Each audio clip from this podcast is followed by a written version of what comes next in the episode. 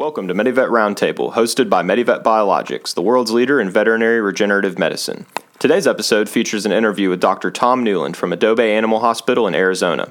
We talk about treating severe allergies with stem cells, as well as the importance of pet insurance. If you have any questions or need more info, give us a call at 1 800 365 9168 or shoot us an email at info at medivetlabs.com.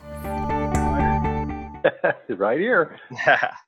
so tonight, Dr. Newland is going to talk to us about treating allergies with stem cell therapy and uh, also atopic dermatitis uh, specifically.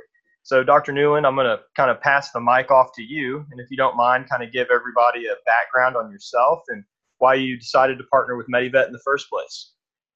Okay, well, um, that was back in probably August or so, maybe September of 2010, I had a client approach me about one of her dogs that she wanted stem cell. And uh, there was somebody in the area doing vet stem. And so I tried to direct her there, and she said, No, I don't want that. I want you to do it. and so, anyway, I told her, mm, That's probably not going to happen. And somehow, some way, she got you guys involved. And the next thing I know, I was uh, in October. There was like three news channels here with uh, Dr. Mike and the whole crew, and we did two cases that day. One was Lily, and that was the client's dog, and then the other one was my dog. Actually, Shiloh, my dog, it became then somewhat of a selfish reason towards the end of finally saying yes to this.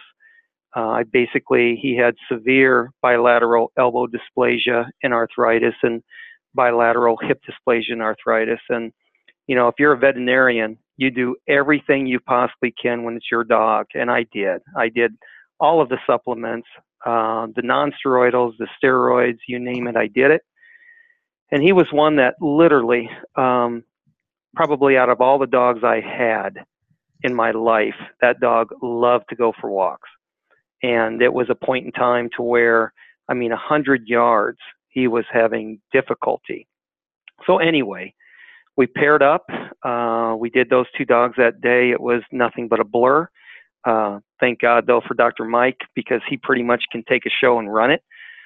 And uh, it was amazing with Shiloh um, to where it was a dog that we would go for two and three mile uh, walks uh, shortly after that, and that continued to the day that he died without him paying the price. So, you know, if there's ever going to be a case uh, to be your own dog to get you in, uh, it definitely did. And then we just kind of took it from there, and uh, it's been a it's been a good pairing.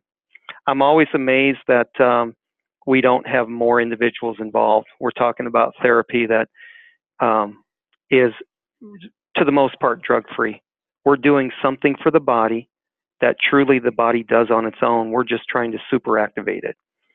And so that's basically the pairing uh, of how that happened, Dylan. And that's really great. And it was, sounds like it was a match made in heaven. I know we've done over 100 cases with you. And, and aside from that case with Shiloh, your own dog, uh, what, what, what was probably the most memorable or impactful case for you? How long do you have? we got all night. I would say that, and again, it's been well over, well over a hundred. I'm sure we're well into to 300 or more. But I would say that um, the most out of a lot of the cases, and well, first of all, I would say it the stem cell um, client is probably one of the best ones to work with. I don't know what the formula is, but when they step out of the box and they're all in, they're all in and they're grateful. So, with that in mind, it becomes easy to do a lot of cases. The other thing, too, about cases is I, I know, you know, everybody, because veterinarians are frugal. So, everybody wants to kind of determine, you know, can that client afford it? Well, I'm going to tell you right now, a homeless guy on the street gets 20 bucks. He can decide food or booze or cigarettes. We all have discretionary income. So I would not try to decide for the owner. Um, Matter of fact, I'll just do a quickie on the, the, the fourth case that we did in October. So we did four cases in October was Thunder, white German Shepherd. These guys live out kind of in the boonies out, out of Phoenix called Globe. They didn't have a lot of income, but they had enough discretionary income for their 11 year old white German Shepherd that they decided to take the plunge and do it. Make a long story short, back then we used to say 30 days, don't let them do anything for 30 days. Well, 30 days came and gone. Remember those days, Larry? Yep. Yep. Yep. I remember you those, talking about this. Yep. 30 days came and gone. And uh, he looked at me and he goes, and Thunder was doing good. Thunder couldn't get up on his own. I mean, that dog was doing fantastic, just like Shiloh was doing. And so he looked at me, and again, I, I it's kind of that that a little bit of backwoods, like, hey, doc, do you think he could jump up into my truck now? And I go, I don't know. Let's go out and take a look. And so most younger vets won't know what uh, knee or what um, Datsuns were, but it became Nissan. So he had this old Datsun pickup. We walked out there. That dog jumped into the pit. He opened the door, jumped in. I looked at him with a big. He had a big old smile on his face, and the uh, his wife, nothing but a shower of tears coming down. And that's really, I would say, out of my career, that has been the most gratifying of stem cell. Getting back to probably the most significant case, because those dogs will still live that have osteoarthritis those dogs will still live that have allergies. But um, probably one of the cases that I presented a long time ago, Stormy, who she was extremely sick, a seven year old mixed uh, Lhasa Shih Tzu breed, and um, had severe microvascular dysplasia. There's no treatment for that, none. So we ended up and again, X-rays. The it's a very very small micro liver. We had bile acids over a hundred. Um, we treated that case, and I I really told her that I didn't think it was going to work because, and I'll say my famous saying to clients: these cells truly are inflammatory whores. We don't get the inflammation involved with microvascular dysplasia.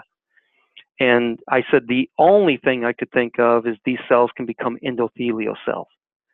So with that in mind, we proceeded, and um, somebody gives their liver, half their liver away. Usually nine months to a year, it'll grow back. So I kind of have a little bit of a.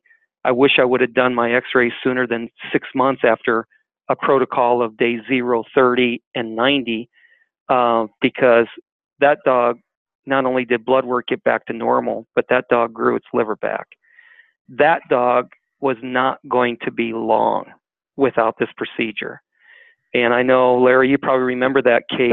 Um, you were trying to get somebody down, what, in Texas A&M to, to get a study going. Um, so, anyway, that's that's probably the most memorable case didn't you do Stormy because she had such a sweet personality? You loved her so much. yeah, you have a good memory. That's, that's an inside joke. yeah, this dog, this dog was so sick it didn't try to hurt me at all. But and but the idea once that dog became better, which was quickly, um, she'll tear your face off. So yeah, I do have a uh, fondness for Stormy. Well, that's really great, and that sounds like an awesome success story. Thank you for bringing it up to us tonight. Um, one of the main things that I wanted to touch on was treating atopic dermatitis with stem cell therapy. And I know you were telling me, I think you've done what, 10 cases uh, of atopic dermatitis. So, can you just take us through maybe one of those cases uh, that sticks out and kind of how you targeted it and how you kind of followed through on it? Well, I'm going to say a couple things first. One, I would not I would not limit it to atopic dermatitis. I've had um, cases that have seen the dermatologist, veterinary board certain uh, dermatologist, and those dogs were again the very first one that I did was Emma, and Emma's been on the TV a few times, but this dog was a uh, food, uh, an atopic, and also a contact dermatitis. And the other thing I would say about these cases, for some reason, the more severe they are, the better they seem to respond. So if there's people out there that want to try an atopic dermatitis, or let's just uh, call it allergy dog, um, I would get one of your more severe cases. I, I don't think you'll be disappointed. I think before we go into, you know, well, why would this work? I can kind of tell you why it will work, but I will also tell you that there's not one thing that works on everybody. So we always got to keep that in mind when we're talking the owners. I mean, you can pull out Apoquel, it's not going to work on everybody. Cytopoint the same way. So what works on one doesn't always work on the other. But I would put stem cell as high as I would corticosteroids. So I think it's a slam dunk um, if you get a, a, a severe case. I think theory on why it would work is that these cells have the ability to inhibit maturation of the dendritic cells. So dendritic cells are going to be the ones that are going to present the antigen to the T cell. The T cell then decides whether friend or foe. If the dog's allergy, it's going to be foe.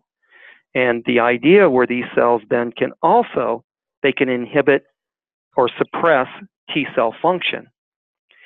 If it makes it to the B cell, then the B cells are going to be the ones that are going to elicit mast cell production, uh, antibody production. Uh, these cells also have the ability to suppress B cell function. And then again, lastly, they have the ability to, there's T lymphocytic CD25 cells. Those cells are responsible for turning down inflammation. These cells, the cells that we use, have the ability also to uh, interface with T lymphocytic CD25 cells. So we've got on one end suppression, on the other end trying to lower the amount of inflammatory response that we're going to receive. So in theory, and again, that study was done way before I started doing uh, allergy. There was a lady, I think her name was, can't remember her first name, but I think it was Dr. Hall over in California that did a pilot study of five dogs. And it's been a long time since I read that. But I think her theory is sound. The problem is, is that she didn't have active of enough cells. And I'm just going to state, I, and, and again, Larry knows, Dylan knows, Josh, Jeremy knows, I don't work for MediVet. So the idea is some of the things that we have shown that on this webinar um, in the past, truly to be able to uh, make arthritis better. I mean radiographically better. VetStem, StemLogix, as far as I know, I haven't seen anything out there like the Rosie x-rays that we've done or the Molly x-rays that we've done. So I think we're blessed in this group to be able to have activated enough cells that, you know, somebody may ask in theory, well, you know, how can you truly make arthritis better? I won't say go away, but much better. And I think the same thing with a fracture. You have osteoblasts that are going to put the callus on, and when the body feels that particular area is healed enough, you'll have osteoclasts that will come back in and remove. And I think that's exactly what happens on some of these cases, not all of them, but some of them, to where radiographically there, there's no dispute. I mean, there's no doubt that that dog has less osteoarthritis in that joint. And I know I digress. Sorry about that. No, but anyway, okay. sorry, Larry. no, I think I think this is I think it's great. You were talking about the the atopic dermatitis. I don't have you've had a few that haven't responded. I know you're you're aware of the study that I was involved with at K State where they did not show that much response. The thing that's and I don't know if I've talked to you since, but one of the dogs, well, in fact, two of the dogs that were done in that study were non-responders. Okay. Out of how many? Uh, I think they did what 11, 10, 11. Two of them, two of them, and I mean two of, were my clients. They're they they had several others that were non-responders, or anyway, according to the protocol, which was the 30, 60, 90 day protocol. The dog, that Gizmo is the dog's name. She's a she's a white lab, but she did not respond. I mean, this dog was, I mean, summer was miserable for this dog. I mean, lick hot spots. Uh, uh, she'd lick her butt raw, broken out all the time. Uh, dog was miserable. The thing that's interesting is the following year she had she had stem cells. This is about a year after she had stem cells. She was and I was looking at her and I didn't see any of this. And I asked the owner. He said, "No, she absolutely." A year later, has absolutely perfect skin. So that's what I I, I pressed pressed uh, Dr. Weiss and for looking at uh, possibly going out and and investigating how these dogs a year, two years afterwards, how they're doing. Well, I, would say I, I would say in my experience, I usually will see change within three to four weeks on a virgin dog. If I'm going to retreat, I will usually start seeing it as early as five to 10 days. Yep. So with that said, I, I tend to see it early. I would say that we're at least 80%. Now, when I say that, there most of them are lasting 12 to 18 months. And the one that I did about it was a Burmese mountain dog that was that dog lasted about five months, did extremely well, and these clients are very doubting. Um, I was disappointed that we didn't get longer than that, but most of the ones that I that I do, it's somewhere around 12 to 18 months. Yep. I tend not to do a protocol. I mean, I know when I was hosting the webinar, Larry, that I, I figured if I can do one and done, most likely I'm going to get more clients on board and I'm going to get more veterinarians yep. to do this. And so my protocol is one and done uh, for allergies. Uh, with any type of case, I don't care if it's allergies, inflammatory bowel disease, uh, which again, I think we also get good success. Um, I mean, I want to say great success, but I'm going to say good success. And those dogs are confirmed. I mean, those dogs are the ones that have been scoped and have been diagnosed truly inflammatory bowel disease. Um, I think the idea there is is that I'll do one and done, but reevaluate somewhere be, right. between 60 and 90 days and decide whether or not to do it again. I think the thing I was ta- talking about was just because they don't respond doesn't mean that it's not having an effect. I think that a lot of times that this this immunomodulation may take a lot longer than what I mean. You've got rapid responders, you've got slow responders, and I'm wondering if the slow responder may be a lot more durable, a lot more long lasting.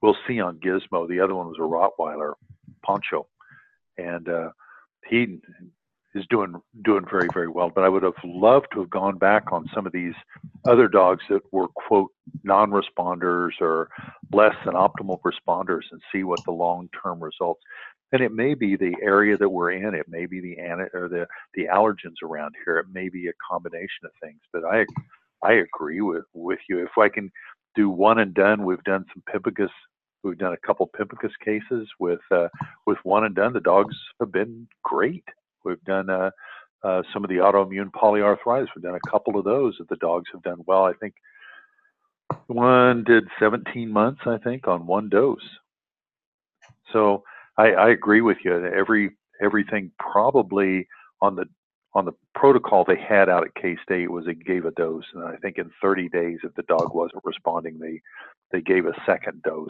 because they had two doses.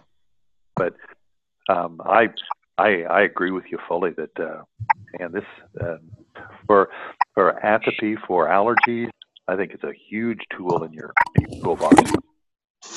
Were they were they going between five and ten million per kilo? Yep, I think they were targeting. I think they that was the target that they had was five to ten million per kilo IV. Okay. I would say because I've been shortchanged a few times as far as not having enough cells, to where again you get below five million per kilo, you get a response. You get a, a response, but it doesn't last very long. Some of these big dogs, it's awfully hard to get enough get enough cells. If you've got 120, 140 pound Great Pyrenees, you, you got a lot of cells you got to come up with. You do, and again, that's that's a little bit of a downfall on the bigger dogs. But it seems like I don't know what you're getting on your kits, but I mean, Getting it's unusual, huh? You get a lot of cells for sure. Yeah, you get a lot of cells. I mean, we certainly tend to get on the small kits, you know, 500 to a billion, and on the large kits over a billion. I usually don't double on a large kit, but I mean that's a lot of cells, and it, you're you're right. If it's a big dog, you're going to burn them fairly quickly. But You remember you remember the dose you got when Mike was out on your first dogs? Did he Yeah. you, 20, 30 million, we were happy. this is twenty or thirty million. This is really a good yield. Look Yeah. now. you know but i would say i i, I would say that uh, great i mean even back then how activated the cells were Absolutely. great for arthritic cases i don't think until we started getting the cell numbers higher to really plunge into the internal medicine cases Arthritis is our first. I think you did. What you do yours in October or Yeah. September? Because we did ours the same year in November. Our first one was in November that year. Mike came out and did ours too. So not too much. but i would apart. i would say though on those cases that we were getting 20 30 million and given some iv i mean i think mike noticed i noticed a few others noticed on the urinary incontinent issues Yeah, I can. That and we had, you know, those are the ones the the little side benefits, and we've talked Yeah. about those. Uh, the thunderstorm anxiety dogs that no longer have thunderstorm anxiety dog. The the dogs that can't hear that now are hearing much better. I don't know. They're side benefits. Can I just ask a quick question? Yeah, yeah. Does anybody have a question? That's Can you? Yeah, I'm gonna try. I've never actually. Hello? I've never even. Hello, can you hear me? Yes. There you yes. go. Okay, sorry. Hi, um, uh, Dr. Newland and Dr. Snyder. Uh, my name is Malathi. I'm calling from New Jersey. I just wanted to know when you say one, uh, one and done, are you giving all the cells that you get from a large animal kit at one time and not banking? No. One and done for me means that I'm if I'm treating an internal medicine case, I'm looking well most well and again this is going to be hard for the ones that haven't done a lot, but we can kind of look at the conical and get a fairly good idea of how many cells we have. And then I'll try to divide it up that way to send off and then try to be somewhere closer to the 10 million per kilo and give that for an internal medicine case. I'll tone that down for arthritic cases so we can have more cells later on. But I think the idea when I say one and done is we always want to bank, but I like to be able to do really all the cases, see how they respond, and not necessarily burn the cells on a protocol. So I really don't have any more protocols. I kind of wait and see what the dog tells me that that he needs or doesn't need. That's a better way. Does that do help? Yes. Yes. Uh, so you're looking at your yield in the tube when you're actually looking at the pellet and Right. determining Correct. how much to give the first time, and you're kind of gauging the count that would come back approximately. Correct. And again, not always are we correct, but I would say that we tend to err on the side lower, even though sometimes we'll be bold and go, you know what, that small kid, I think we got 800 million cells, so this is how I'm going to divide it up. And then it comes back a billion. So very, I would say more times than not, if we're wrong, we're wrong in the better direction, in a conservative direction. You err on the So we're, we tend, yeah, we tend to be happier once Medivet calls the next day and tells us what we've got. and I would say this, just for anybody out there, you know, if you're going to make an impression, your first impression is always your best. So Right. I wouldn't necessarily try to be stingy with your cells on that client that you're doing the harvest. I would try to do what you can for that dog. And I know it's going to be difficult necessarily to gauge, especially if you've only done two or three or, or 10 cases. But as you do more cases, the idea is is that try to try to get the wow factor right off the bat. I'm not trying to save anything behind. Um, I'm trying to make an impression today. and your tech's going to be able to tell you you an lot after a while.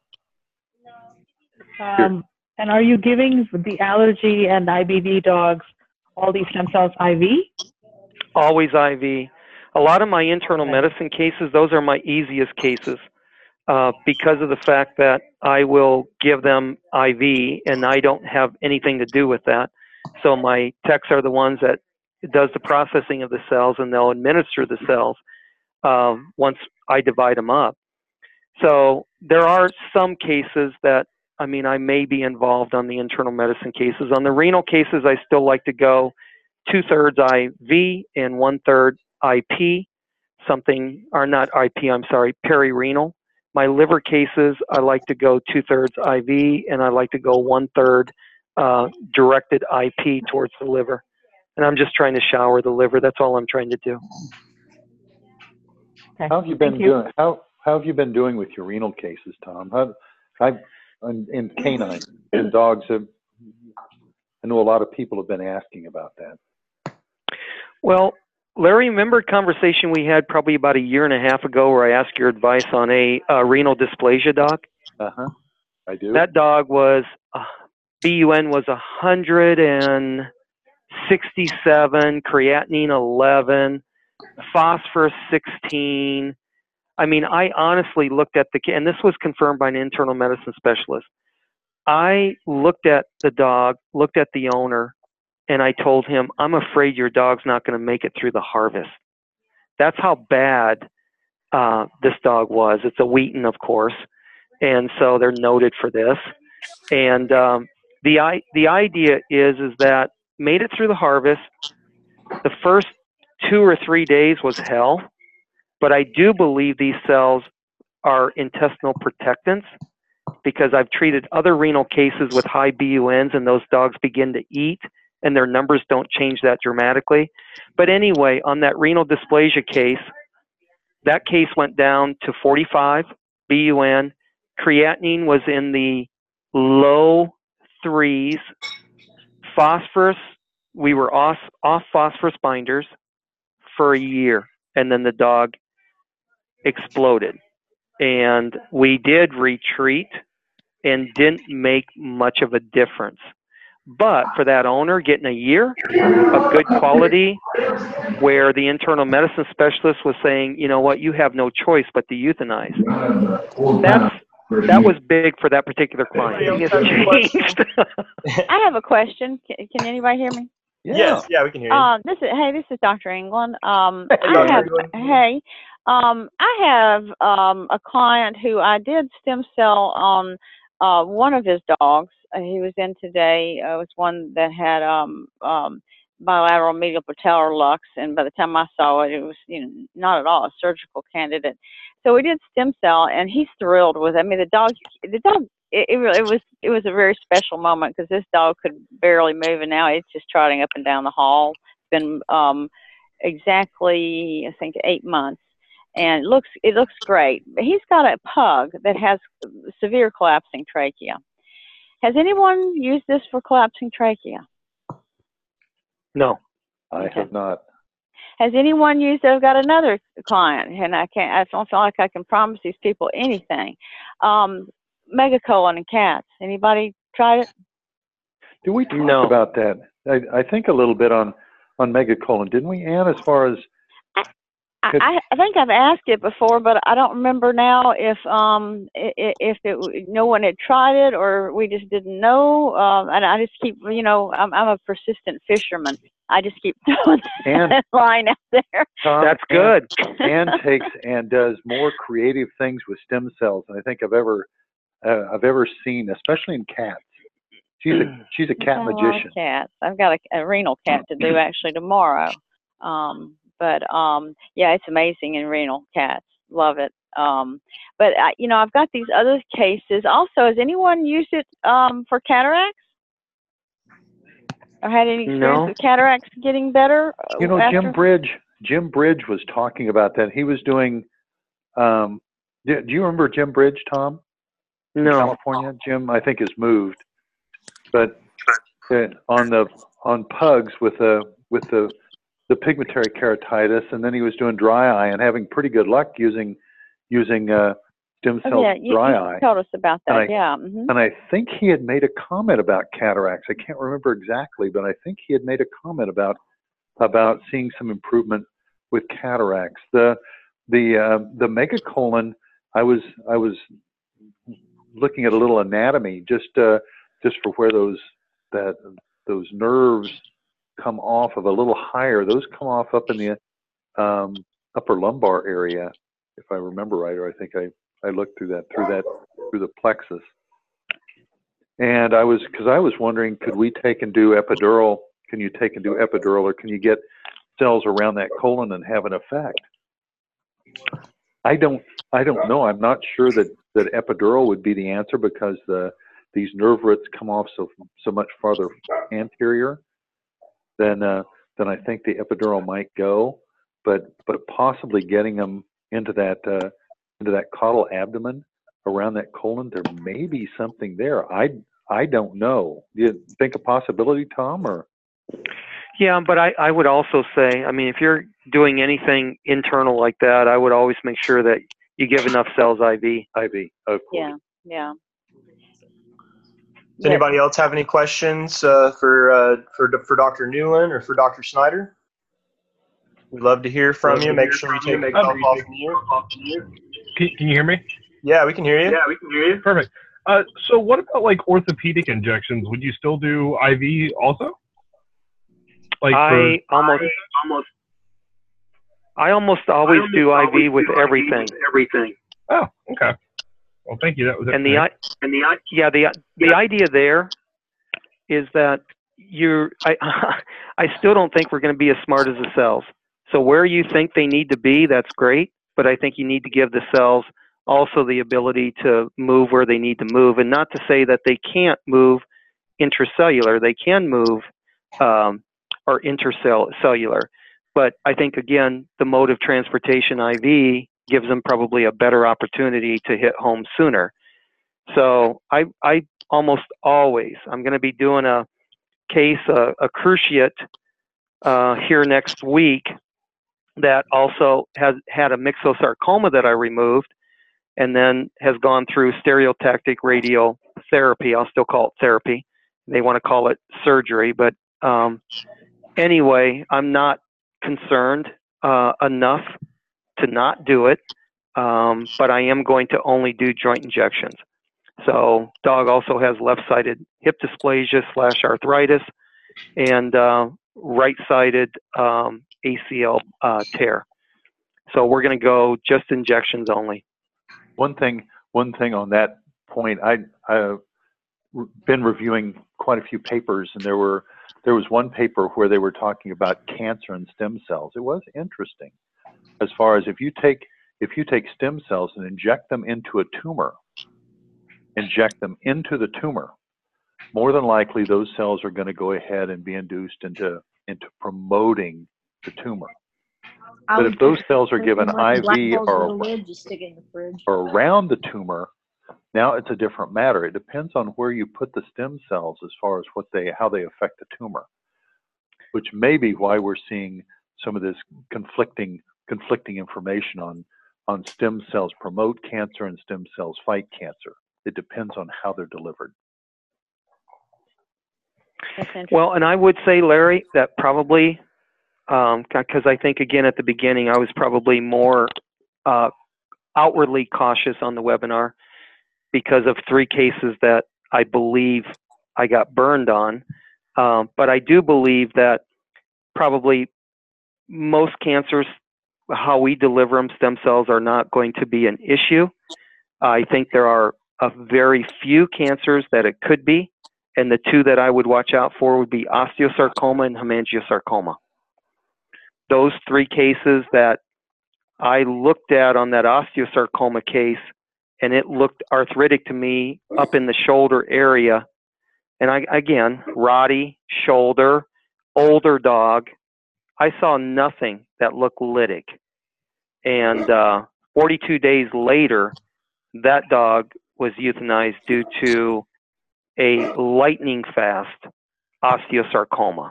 Hemangiosarcoma, those two dogs were roughly 21 and 22 days.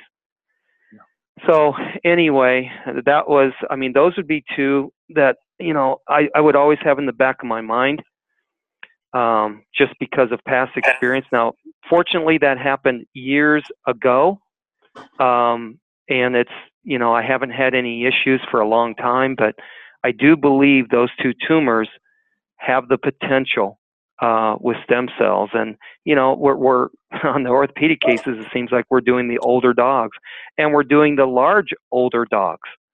And again, you know, like these cells do not induce cancer, but I think there's probably something to some of these dogs with some of these tumors that it could excite them.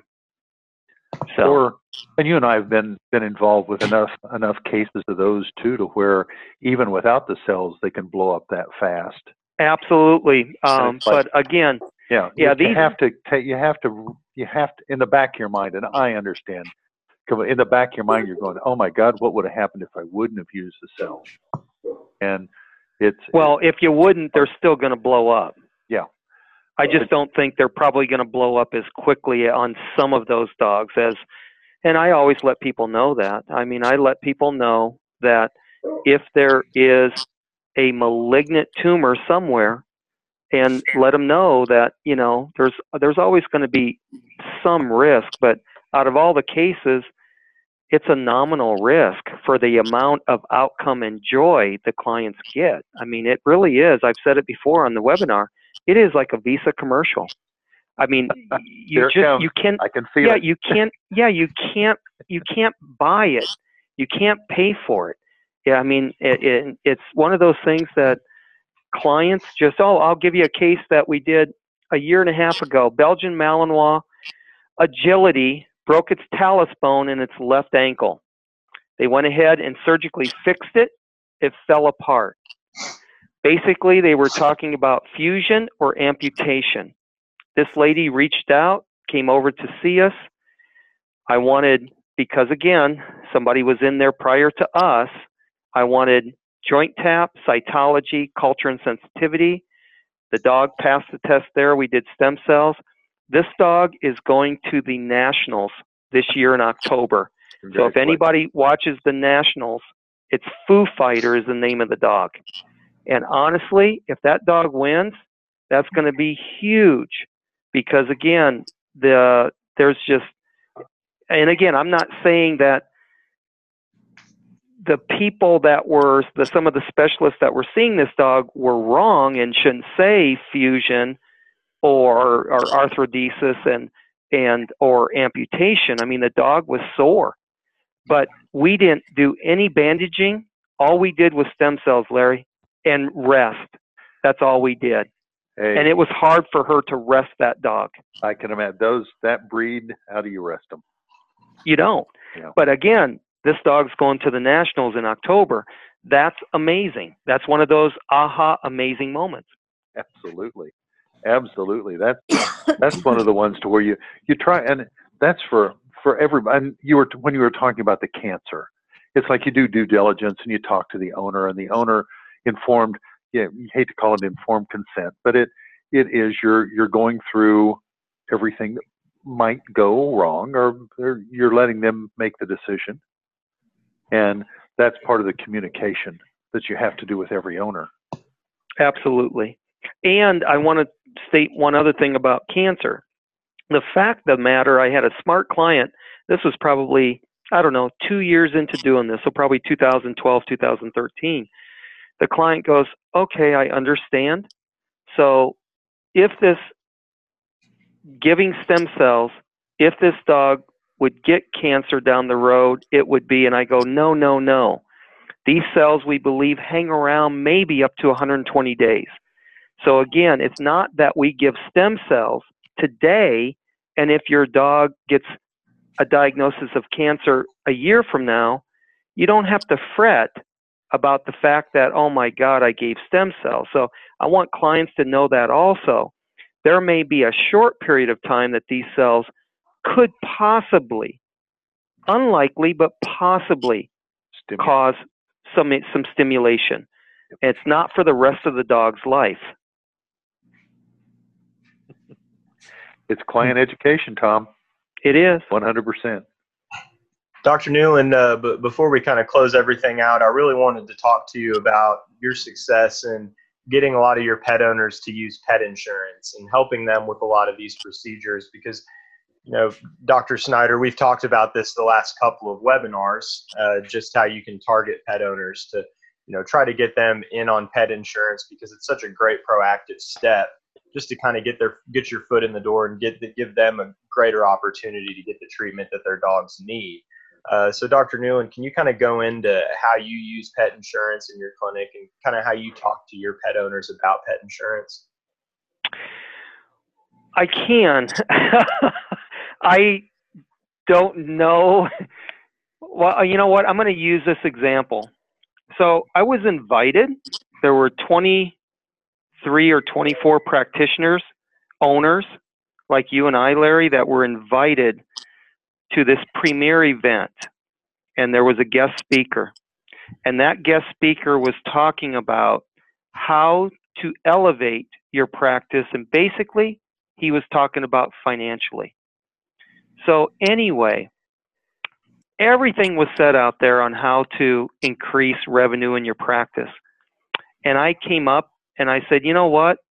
What you can do that can increase your revenue is pet insurance. And guess what? It's free. It doesn't cost you as a practice owner a dime. And again, I'm just going to state this. This supposedly premier speaker said, you know what? I really don't have a lot of faith in pet insurance. And you know what? we promote pet insurance.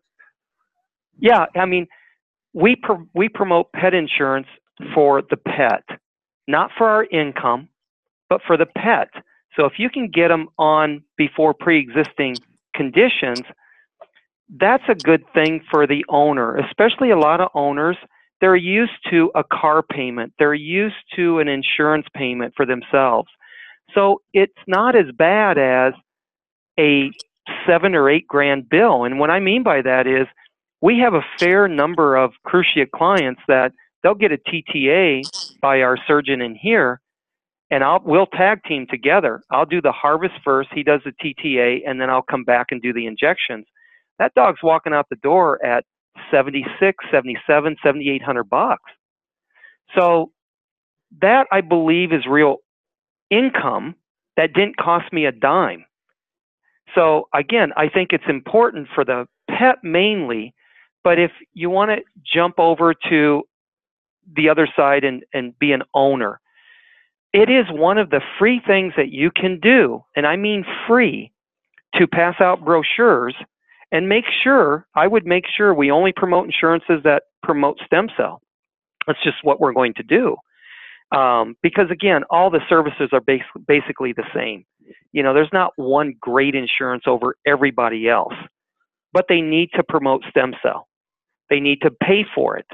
And again, I think that's one way now, I know what Dylan wants me to get to is let's say we have a dog that has a pre existing condition, like a cruciate, and the dog also has allergies. I don't see why I can't run it through as allergies. Exactly. Um, I agree. Then, and, and again, I don't think that that's dishonest. I am going to treat the dog for allergies. I can't tell the cells not to go to that cruciate site. I can't tell the cells not to go to the arthritic sites. So I think for all the right reasons, there's many ways creatively in a good way that we can help our pets and our clients um, and not necessarily be deceitful. The nice thing about MediVet, because they still do compassionate care use, I take that dog that has a concern with a cruciate but also has allergies, now they're getting compassionate care use. That's a win-win situation for the client. The yeah, it's all about it's all about helping it's all about helping those pets at the end of the day, and really, it's anything that you can do to get that pet the treatment that they need, right? Absolutely, that's exactly. Now, I am going to say this about insurance. Uh, as long as they're receiving more premiums than what they are dishing out, they're really easy to work with. So don't get tied on one insurance company. Don't. Because the idea there is, is that once they start paying more out than what they're bringing in, then what will happen is, is that you'll see what they're covering gets less and less. So you got to be ready on, and again, like FIGO, which you know three years ago was kind of a new player. Uh, I think they're still a good player. Um, they cover stem cell, no questions asked.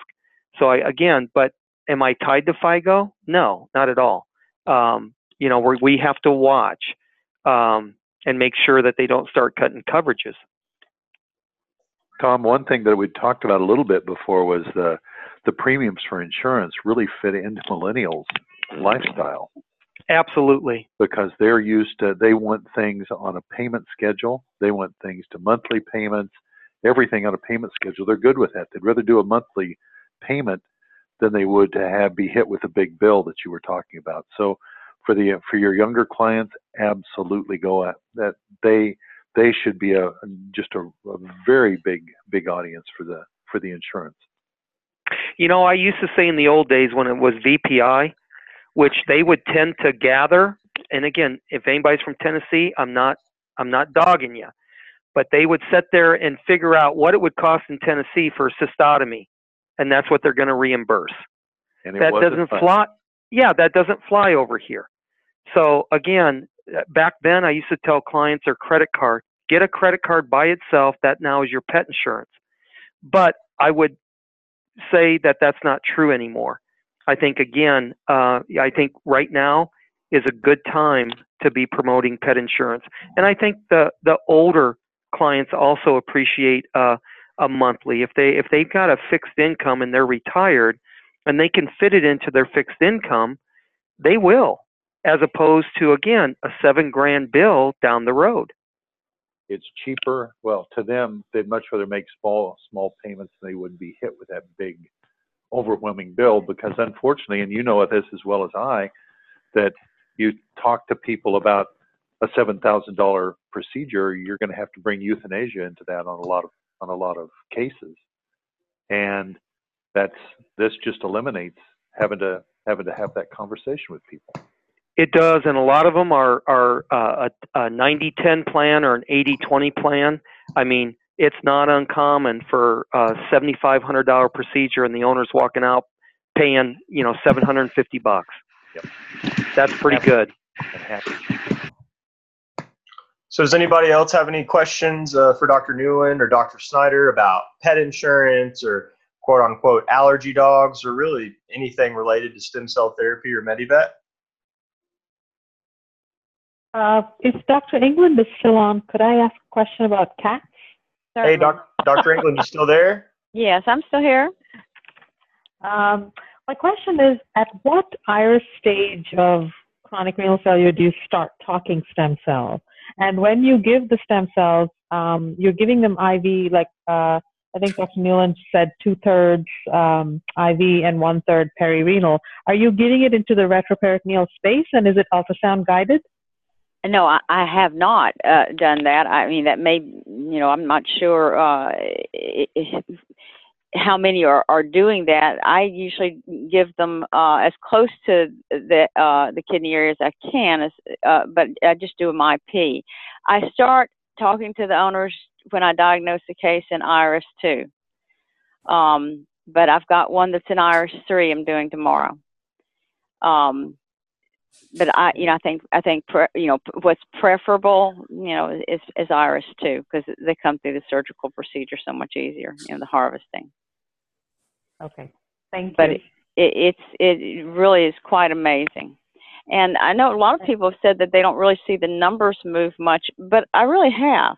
Um, I, I haven't had a case that I didn't see the um the BUN and the creatinine come down. And do you give it all IP in one dose, or do you store? No, no. I always bank it. Yeah. Um, usually, I, I will administer on the first, um, you know, administration. Usually about um, about a fourth of my total yield. Now, in cats, I, if if there is any way in the world, I go with a large kit. I don't. I, I haven't used a small kit in so long; it's unreal. You know. Um, uh-huh. And uh, I uh, then divide that, usually give about um, half IV and about half IP. Half IV and half IP. And do you still draw as much blood for the PRP and use 40 grams of fat? You draw Uh, I don't know. I do not draw uh, that much blood. I, I usually only use two, uh, you know, tubes. Um, and, and I judge that size of cat, what their, you know, wh- what the hematocrit is. You just kind of have to judge that. But no, no, Okay. I, I'm very cautious on how much uh, uh, blood I, I, you know, I, I take. Yes. Well, thank you everybody for joining us tonight. Dr. Newland, I really appreciate you coming on for the interview. Uh, Dr. Larry Snyder, as always, thank you very much. Oh, my Uh, pleasure. It's so good to hear Tom's voice again and hear him laugh. I was waiting, but I was waiting for the words, and you and you just didn't do it. You let me down. What? How nice the weather is out down No, here. no, no, no, no. Oh, as far as priceless. it is priceless. that's right. That's right. Thank you all. Hey everyone, thanks for listening in to MediVet Roundtable. Don't forget to hit that subscribe button to keep up to date on all of our latest content. Follow us on Twitter and Instagram at MediVet Biologics, and for more testimonials or information, visit our Facebook page or go to medivetbiologics.com.